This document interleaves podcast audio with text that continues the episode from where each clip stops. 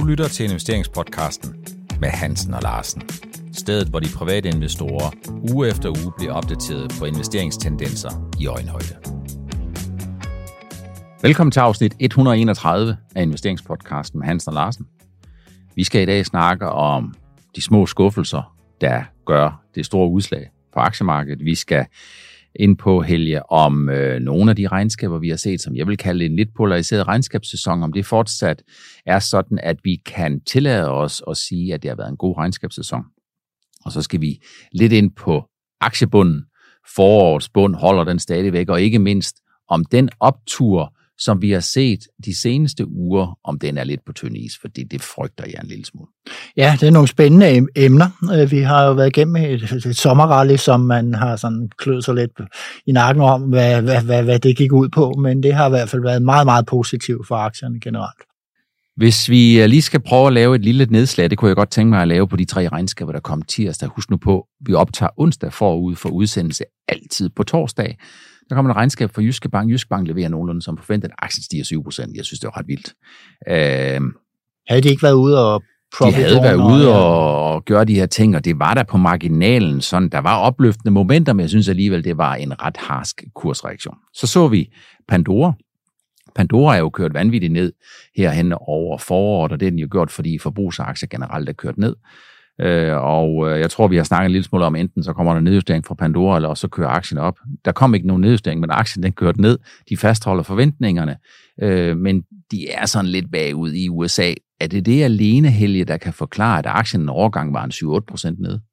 Ja, åbenbart. Jeg kan ikke rigtig se noget andet. Altså, man er nervøs for, hvordan udviklingen bliver fremover i, i USA, og øh, Øh, deres øh, øverste direktør der har været ude at sige, at han var da rimelig fortrøstningsfuld, hvordan situationen vil være, og så synes han også, at der er et sammenligningsgrundlag, som er lidt svært at have med at gøre, fordi øh, der har jo været rigtig pumpet rigtig mange penge ud øh, i USA til forbrugerne, og nogle af dem er selvfølgelig også kommet verdens største smykkefirma, Pandora, til, til gavn, og det, det kan vi ikke rigtig sammenligne med os med fremover, den situation, der var der. Så er der regnskab fra Demant, Umiddelbart før Demand de kom, cirka 20 minutter før, der kom der en fra svejtiske Sonova. Sonova faldt 15 procent. Jeg skal love for, der er smæk på skillingen. Og Demand, de nedjusterer indtjeningsforventninger med cirka 3 procent. De præciserer EBIT cirka 100 millioner ned, og de nedjusterer omsætningsforventningerne fra 5,9 til 4,6. Men et kursfald helger på cirka 10 procent. Mm. Er det ikke sådan lidt til den gode side? Øh, jo, er, er det en god side, synes du? Ja, lidt, til, lidt, lidt til den hårde side, i den, for, ja, ja. i den forstand, at investorerne, de er altså hurtige til ligesom at sige, det her, det er altså under forventet. Vi sælger aktien ned, øh, også selvom afvielsen vel egentlig var sådan moderat. Vi så det efter første kvartal i mange regnskaber, hvor der kommer nogle nedjusteringer. Og vi så det jo sådan set også øh, her. Vi har også set det her efter anden kvartal i en række selskaber. Øh, omvendt kan man sige, de positive reaktioner, de er meget høje, store øh, og glædelige for investorerne, og de negative er altså rimelig overdrevne. Og det vidner lidt om nogle underliggende elementer i markeds, øh, så et tyndt sommermarked som det her. Så er det et udtryk for, Helge, og jeg tør allerede nu godt love, at vi kommer tilbage til det senere ja. i udsendelsen, er det efter din mening udtryk for, at markedet underliggende er meget mere nervøst, end det vi kan se på headline-aktiekurserne? Det, det mener jeg, det er. Jeg er helt overbevist om, at markedet er meget mere nervøst, end vi regner med. Altså, øh, man, man ser, man ser pudsigt nok nu, at det, det, den der meget øh, negative bølge, der var i markedet øh, øh, efter første kvartal, hvor man virkelig var nervøs. Og det var også der, så starter faldene for, i markedet for, for alvor, fordi der er nogen, der gej, eller generelt guider dårligt. For eksempel kan Alphabet gå ud, og så gør man det så til en skam, det man har været ude med for første kvartal her i anden kvartal. Så kommer der selvfølgelig en lettelse, men den lettelse kan, er ikke særlig stor, og, og der er rigtig mange, der står på sidelinjen med deres penge stadigvæk. Jeg ved ikke, om du har et tal for det, Per. Jeg synes, jeg, synes, jeg læste et sted på, på Twitter og i dag til her til morgen på ProInvestor i en tråd, at det, det, der, der har vist aldrig været flere penge på sidelinjen i forhold til aktiviteten på aktiemarkedet, som der er nu. Jeg har ikke noget aktuelt tal, som jeg desværre sådan lige kan bringe øh, på bane her, men jeg tror, at det, som driver aktiekursen, det er jo, at der er nogen, der mangler aktieeksponering.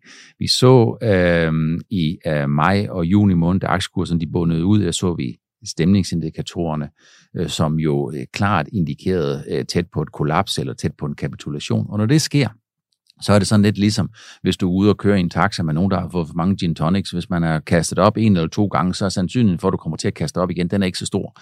Og investorerne havde kastet op, de havde kastet aktierne, og de havde måske kastet risikoen over bord. Og så er det det, så er tørsten efter... efter din tonics igen. Ja, den er der igen, så ja, ja det er rigtigt nok.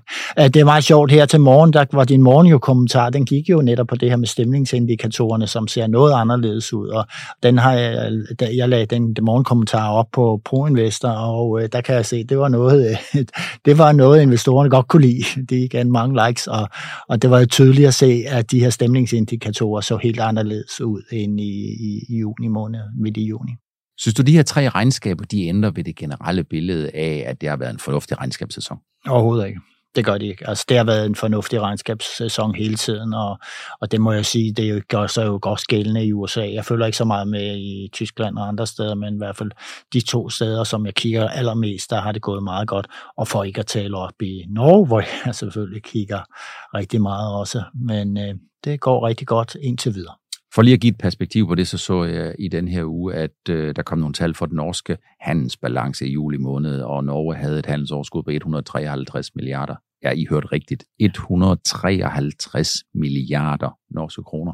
Der kan man jo sige, at det danske betalingsbalanceoverskud i størrelseorden 25-30 milliarder, som jo nærmer sig 10 procent af BNP, det lyder lidt voldsomt, men når man kigger på Norge, Helge, så er det jo nogle helt andre superlativer, man skal have frem der.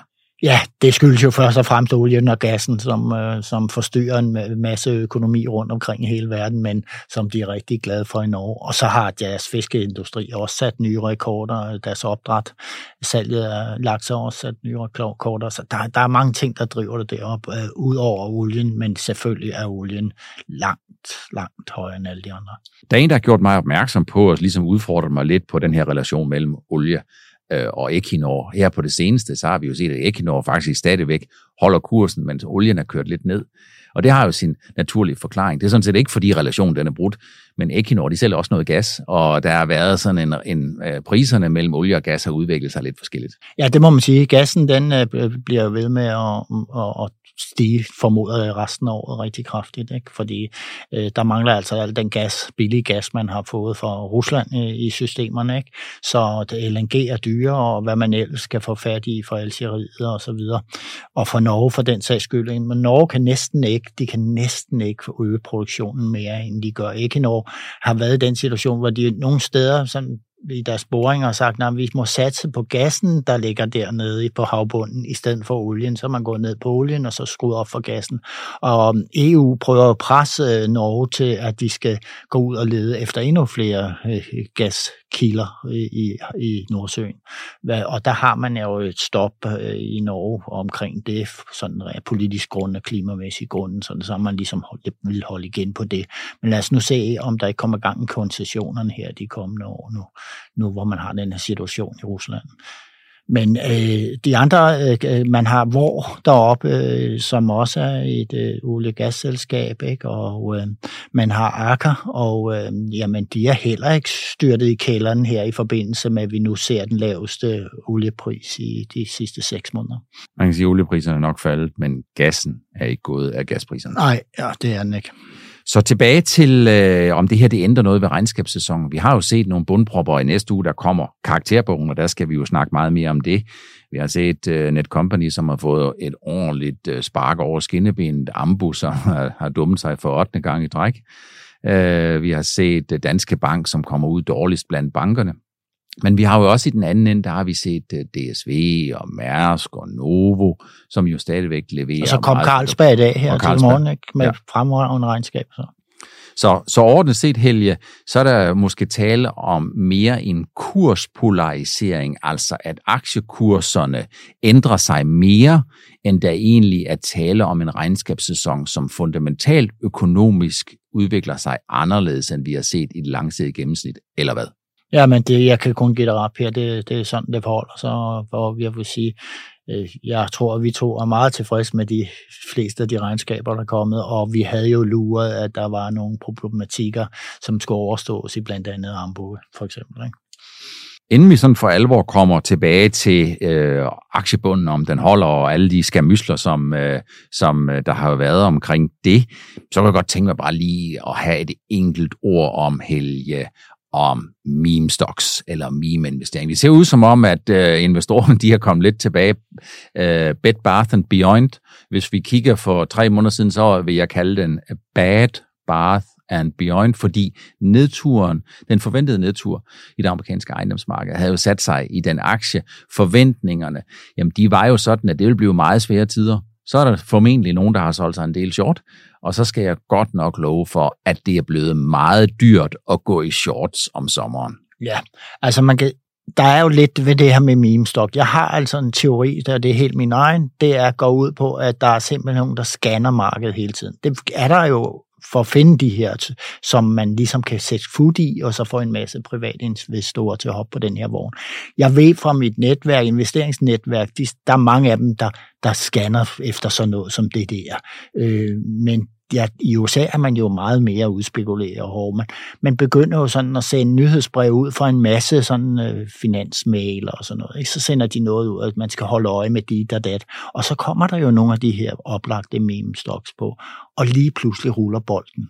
Det er sådan den, og så ruller alle sammen med, og så er det sådan en stolleg, hvor der lige pludselig er nogen, der kommer til at tabe en masse penge. Det er sådan der, fordi der er ikke noget fundamentalt i mange af de aktier, som stiger så helt vanvittigt. Vi havde i gamle dage et rederi, der hed, var det Orion? Eller? Yes. Og jeg glemmer aldrig, det var første gang, jeg oplevede, øh, jeg får helt cool, det var første gang, jeg oplevede min investeringskarriere, at man kunne tage noget, der ikke var noget. Og så steg det flere hundrede procent. Ikke? Så det, og det vil jeg sammenligne med de her meme stocks. Man kan måske sige, at det, der skete tirsdag, husk nu på onsdag, optager vi forud for torsdag, så det, der skete tirsdag, det var, at øh, Walmart opjusterede deres forventninger.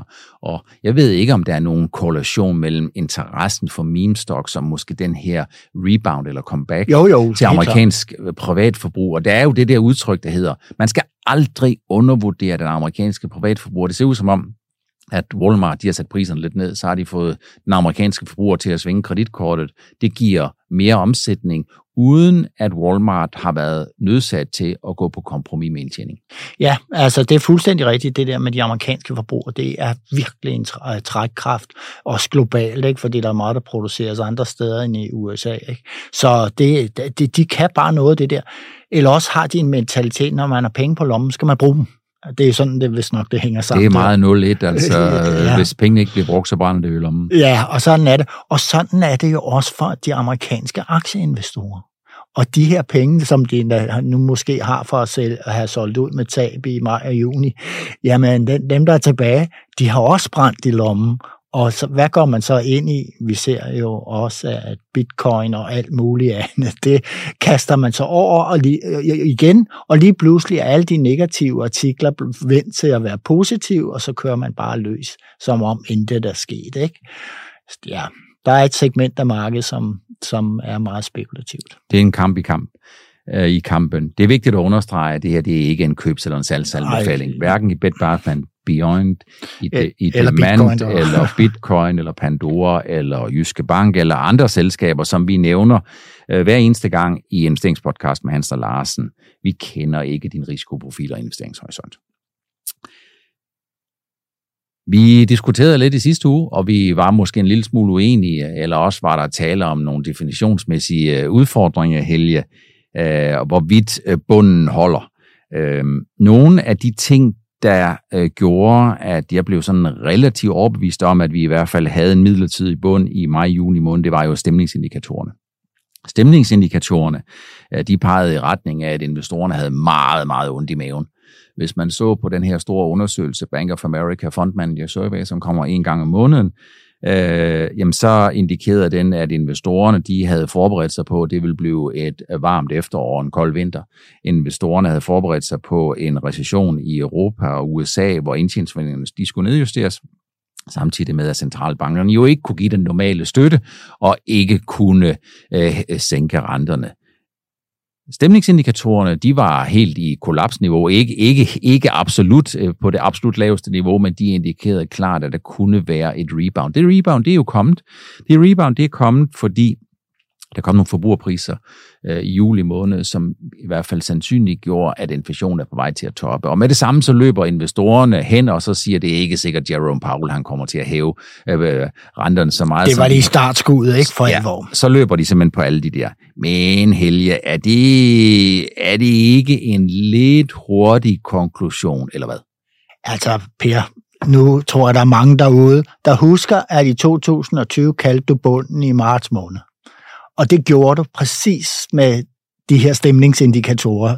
Øh, jeg husker både de der... Det var omkring din fødselsdag. Ja, det var den 17. marts. Puh, yes. så var vi 40-50 procent nede, så det var da en god fødselsdag. Men du kaldte den bund, og du gjorde det netop med de her indikatorer, at sådan og sådan, og, og, og, og det, jamen, det har du fået ros for, øh, for mig mange gange siden. Og så kommer du her i, hvad det, juni måned, og siger, nu er bunden der, og så skal de her indikatorer sådan og sådan, og du forklarer alt det, du lige har forklaret her. Og så var det, jeg sagde til dig, jeg tror, vi skal et ben længere ned. Ja. Fordi jeg er helt overbevist om, at det her med en så alvorlig energikrise, som kan der kan udløses først og fremmest i Europa og i vores store industrilokomotiv i Tyskland, hvor, hvor man lige pludselig ikke har den billige gas, man faktisk har bygget mange af sin forretningsindtjening gennem årene på, at man har haft den her billige energi til rådighed, og man lige pludselig kommer til at mangle, eller, i værst, eller, i, eller betale en meget, meget høj pris for. Og det er en helt ukendt situation. Og den mener jeg kan eskalere så voldsomt, så der kan være en risiko for, at vi skal et ben længere ned, end vi har været i juni måned, den bund, du kaldte der. Altså, jeg tror ikke, vi kommer lavere, men jeg synes, at den nuværende optur, den er, den er noget på tynd is. Den det, det, det, må, det må jeg sige. Jeg synes, øh, jeg kan godt forstå, at der kommer et rebound. Øh, jeg tror, der er altså måske en lidt mindre sommerlikviditet, og så tror jeg, at investorerne de har været lidt for opportune. Det er ikke nogen købs- eller salgsanbefaling. Det er vigtigt at understrege. Jeg kender ikke jeres investeringshorisont. Ja. Men jeg, jeg er fuldstændig enig, og jeg har jo så her øh, øh, lavet min ugekommentar flere gange her i løbet af sommeren der, og kommenteret på, at ja, man skal huske, at markedet er meget volatilt i sommermåneden, fordi de her ting siger jeg jo netop, fordi der er kommet rigtig mange nye ind på aktiemarkedet, som ikke ligesom har oplevet år efter år, at, at volatiliteten og markederne kan se lidt mærkelige ud i, i juli måned. Og det har de gjort, og jeg har jo prøvet at se på likviditeten i de aktier, der bliver handlet. Det er væsentligt lavere, end de er blevet handlet til i gennemsnittet for hele året. Ikke? Så, så øhm, ja, men det er ret overdrevet, de mange aktier, og der er øh, store belønninger til de selskaber, som overrasker en smule, og så er der store Øh, stry til dem, som ikke, har, som ikke kommer så godt ud. Ikke? Ja, i den her uge, der har jeg skrevet ind på Nordnet-bloggen omkring, hvad der egentlig er, der driver aktiemarkedet, og det er jo vigtigt at, at holde sig for øje de store drivkræfter. De store drivkræfter, det er jo blandt andet, at investorerne de bevæger sig i flok, og det er også det, vi har set øh, den her gang, Helge. Den her gang er jo på den måde ikke noget anderledes. Nej, det er det ikke. Og så er, og så er det sådan lidt ligesom med vejret og med solen. Når solen skinner, så får øh, folk lyst til at gå udenfor, og når aktiekurserne de stiger, jamen så vil investorerne de vil gerne købe flere aktier. Men usikker helge, den består vel stadigvæk, og hvis vi hen over vinteren har de gaspriser, som vi har nu, jamen, så kommer privatforbrugeren, de kommer altså til øh, at lide en hel del. Ja, det gør de i allerhøjeste grad, og, og lige præcis gasproblematikken, det er, det, det er virkelig den, som er alvorlig. Og så skal man huske, at olien, det, det kan godt være, at man synes, at nu er den kommet ned i sådan et lidt bedre niveau, ikke? men at den er stadig tårnhøj, prisen for, for olien. Og øh, man kan, mange steder kan man jo være tvunget til at øh, vælge mellem olie og kul, og proppe det ind i, i, i de store produktionsanlæg for, øh, for el. Ikke? Og øh, det bliver så olien, og så kommer der større efterspørgsel den. Og så sker der så det, at man får lukket bedre af for den olie, som russerne har lykkes hidtil med i år, og få smidt afsted til andre steder end i Europa til USA. Ikke? Øh, der, der er nogle, nogle bestræbelser i gang øh, fra, myndighed, fra de, de, de europæiske myndigheders side, hvor, at hvordan man blokerer for, for, øh, for russernes olie yderligere. Der har været lidt snak om, hvorvidt øh, man kunne lave en atomaftale med Iran. Ja. Øh, det ligger vel stadigvæk til højre ben, at man kommer til at lave sådan en, men det er jo ikke sikkert, det får olieprisen til at falde med 15 Nej, det, det, det, det, det gav mere øh, ramachan i, i, og volatilitet, da olieprisen var på 105 og 110, når man snakkede om det. Men nu hvor vi ligger i 90'erne her for crude, crude oil, så er det jo sådan, at det, når ja, men den ene eller halvanden procent af det kan påvirke, det er ikke noget, der er så det er ikke noget, man, man reagerer så kraftigt på. Jeg skal lige sige, at, øh, at det her med olien øh, øh, øh og olieprisen, der, der, er, der har jo været et, øh, en mindre forbrug i USA. Altså man, øh, efterspørgelsen og har generelt været faldende. Det kom lidt bag på mig, at det har været så kraftigt, som det har været, sådan at det kunne påvirke olieprisen så meget, men, men øh, sådan er det bare. Så er har investorerne glemt, at der er en renterisiko i, i aktiemarkedet, Helge? I allerhøjeste grad, i hvert fald hvis vi ser på det billede, der tegner sig her i juli måned af øh, investeringslysten hos dem, der har været på markedet, så er, det, så er der i hvert fald nogen, der måske har glemt det. Og, og der er rigtig mange, der ikke tænker på. Jeg snakker jo med rigtig mange, der siger, Nå, hvad så, hvis renten stiger til 5%? altså, investor, seriøse investorer. Okay, det betyder nok ikke så meget måske for dig selv personligt, men hvad tror du, det betyder for de virksomheder, der har optaget store millionlån for at vækste deres virksomhed eller deres investeringer? Investeringer. Hvis du har investeret en langsigtet i solparker eller vindbøller, så 5% saftsus med en ordentlig rente at skulle betale for de penge, du har lånt. Jeg får slet ikke at snakke om den konsekvens, det har for ejerboligmarkedet. Ja, selvfølgelig. Ja. Øh, så jeg kunne godt være lidt nervøs for, at vi er lidt ude på den tynde is, så det er jo sådan, at når temperaturen de stiger, og man er på tynd is, så er der en risiko for at gå igennem isen, og det, jeg tror godt, man kunne komme ind i den der situation, at vi i løbet af de kommende uger og måneder, der bliver vi mindet om, at vi er ikke out of the woods. Der er stadigvæk noget, der hedder øh, Ukraine og Rusland en uafklaret situation. Meget vil være anderledes risikomæssigt, hvis vi i morgen fik en fred, hvor russerne de kapitulerede og sige, øh, vi kom til at, at begå en fejl, og Putin han er her ikke længere øh, som øh, russisk øh, øverstbefalende for de, for de væbnede styrker. Men det er jo desværre et ønskescenarie, Helge, øh, som ikke bliver indfriet.